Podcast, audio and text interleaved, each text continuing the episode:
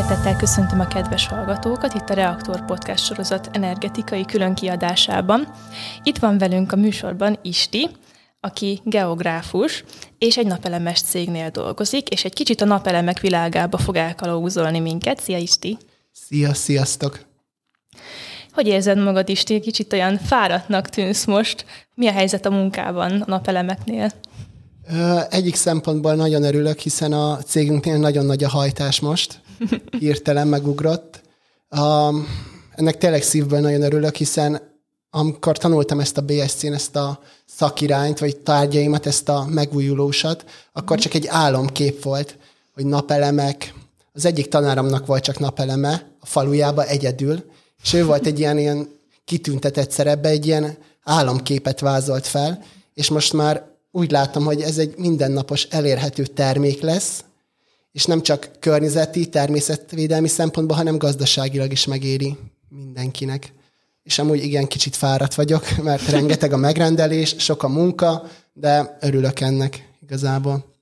Nagyjából egy ilyen tényleg alapszinten föl tudnád nekünk vázolni, hogy mégis mit jelent a napelem, hogy mik azok a kék panelek, amiket mi látunk a házak tetején, és kb. hogy működnek? Jó, akkor itt a legelején egy fontos kérdést szeretnék tisztázni, mert nagyon sokan keverik, hogy mi a napelem és mi a napkollektor. A napelemről, amiről beszélünk, a napelem az villamos energiát állít elő, ellenben a napkollektor pedig hőt. Uh-huh. És mi a napelemekkel foglalkozunk a cégnél, hát egyszerűen, én is csak egyszerűen tudom elmondani, mert nincsen mérnöki végzettségem, csak úgy, hogy belelátok, meg hogy tanultam, mint egy földrajzos. Az a lényege, hogy egy félvezető, a napelemek, azok egy úgymond szilíciumból készültek, és ezek a nap hatására, fény hatására villamos energiát tudnak előállítani. És ez a villamos energia ö, egyen áramot termel, ezért fontos a rendszerben még egy inverter, ami az egyen áramot váltóárammá alakítja, hiszen ezt a váltóáramot használjuk a mindennapi készülékeinkbe. Így egyszerűen ennyi egy napelemes rendszer. Szerinted mi az az ok, ami miatt az emberek elkezdtek a napelemek felé fordulni. Nyilván ez az új szabályozás most a rezsi csökkentés környékén biztos, hogy motiváció, de szerinted ezen túlmenően még van az embereknek a hozzáállásában ezekhez az eszközökhöz, ezekhez a készülékekhez változás, mondjuk ahhoz képest, mint amikor mi voltunk egyetemisták pár éve? Hát itt Magyarország például inkább azt mondom, hogy a legfontosabb a gazdasági indok, amiért az emberek ezt válasszák, de ez egy úgymond plusz jó hozadéka, vagy rá segíthet egy ilyen mm. beruházásnál, hogy az emberek ezért válasszák. Hogy megéri, és még környezetbarát is. És szerinted ki az, akinek megéri napelemet, vagy napkollektort? Inkább ugye te a napelemekről Igen. tudsz beszélni, telepíteni, vagy beépíteni. Ugye nagyon sokan mondják, hogy ezt tényleg meg kell fontolni, mert nem teljesen úgy működik, hogy én megveszem, beszerelik, és akárhol, akármennyit én el tudom látni a háztartásomat, hogy ki az, akinek ajánlod ezeket a készülékeket, és ki az, akinek inkább más megoldást javasolnál? Hát először azt kell tisztázni, hogy Hát, hogyha Magyarországot vizsgáljuk, mint egy földrajzos, bocsánat, megint előjön belőlem, hogy a, Semmi mond, hát a besugárzás potenciál alapján ilyen 1200-1300 kilowatt óra per négyzetméter per év a magyar átlag, ennyi a beérkező napsugárzás mértéke. Ez egy ilyen közepes, közepesen jónak mondható. Szóval az értékek alapján úgymond bárkinek megérhetné bárhova napelemet telepíteni az országon belül, nincs nagyon nagy eltérés. Hát ezen belül pedig helyi viszonyokat kell fölvázolni lokálisan, hogy kinek hogy éri meg. Hát legjobban inkább a családi házban élőknek ajánlanám, hiszen azok, azokkal foglalkozunk háztartási szinten. És mi a helyzet például most a nyári szezonban, ami most, most már ugye lecsengőben van, de mégis nagyon sokan elkezdtek a nyaraló, de az üdülőhelyeken, az üdülő környezetben is napelemeket használni.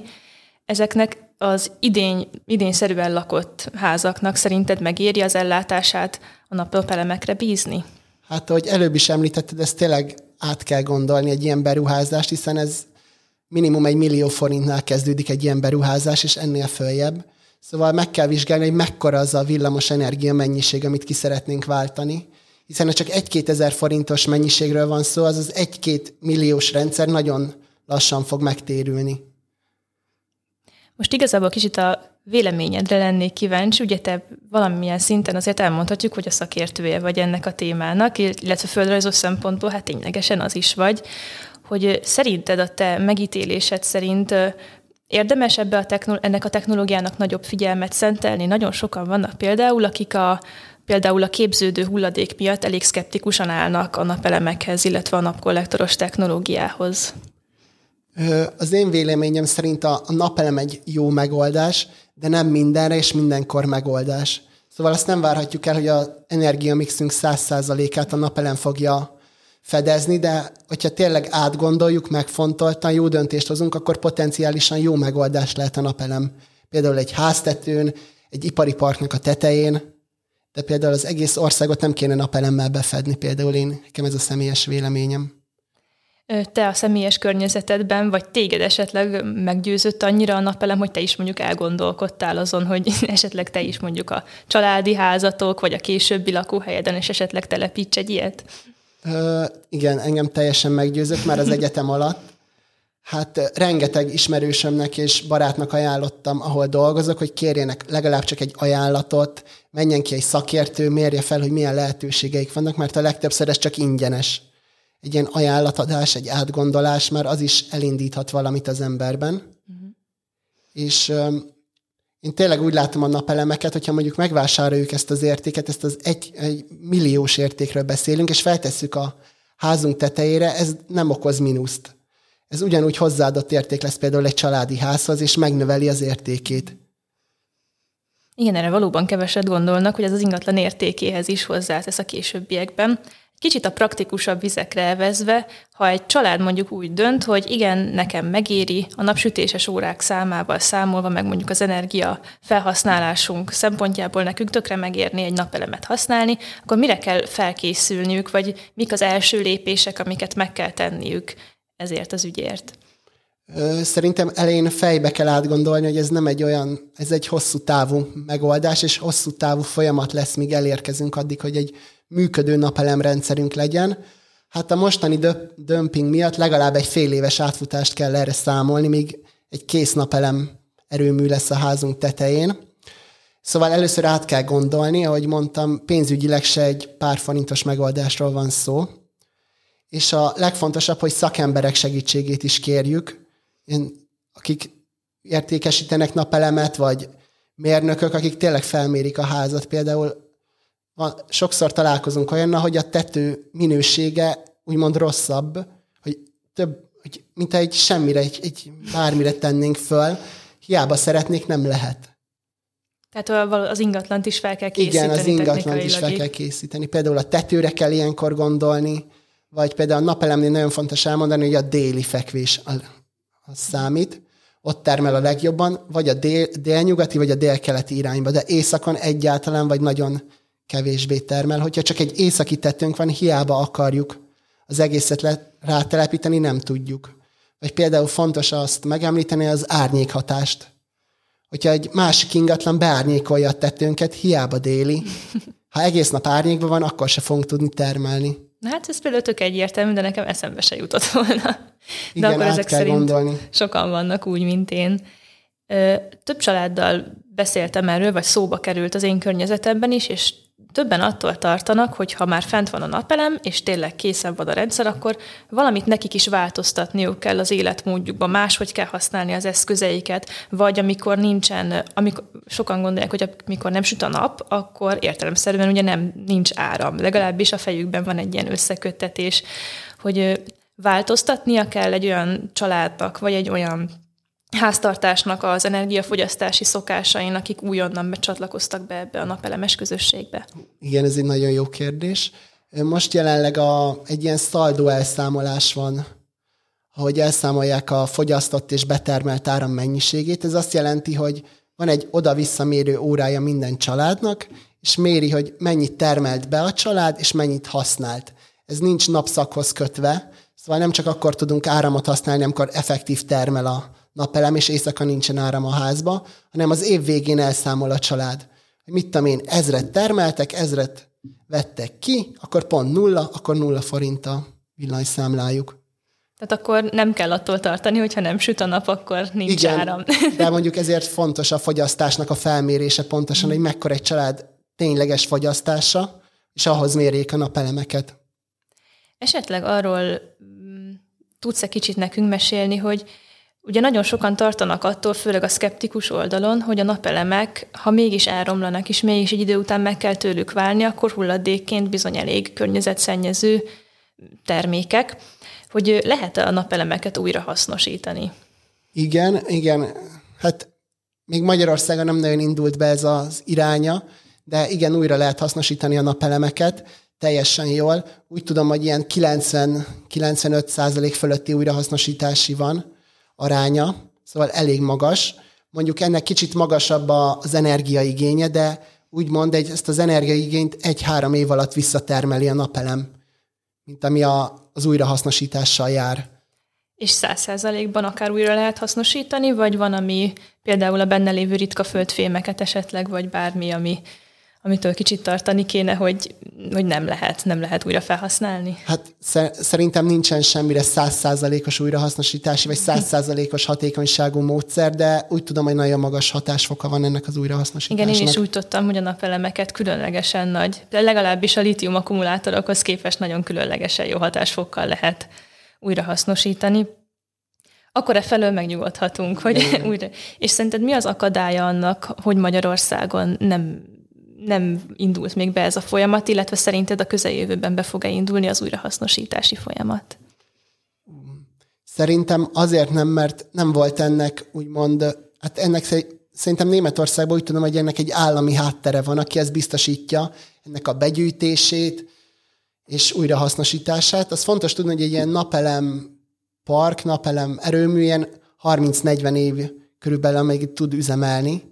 Szóval, ha visszagondolunk 30-40 évvel ezelőtt, még Magyarországon nem nagyon volt ez úgymond trendi divat. Ezt, szóval még nincsenek hulladékaink szerintem nagyon ehhez, hogy még nem keletkezett ilyen mhm. hulladék, de mondjuk egy 10-20 év múlva ez, erről el kell kezdeni gondolkodni, hogy ez hogy lesz, miként lesz.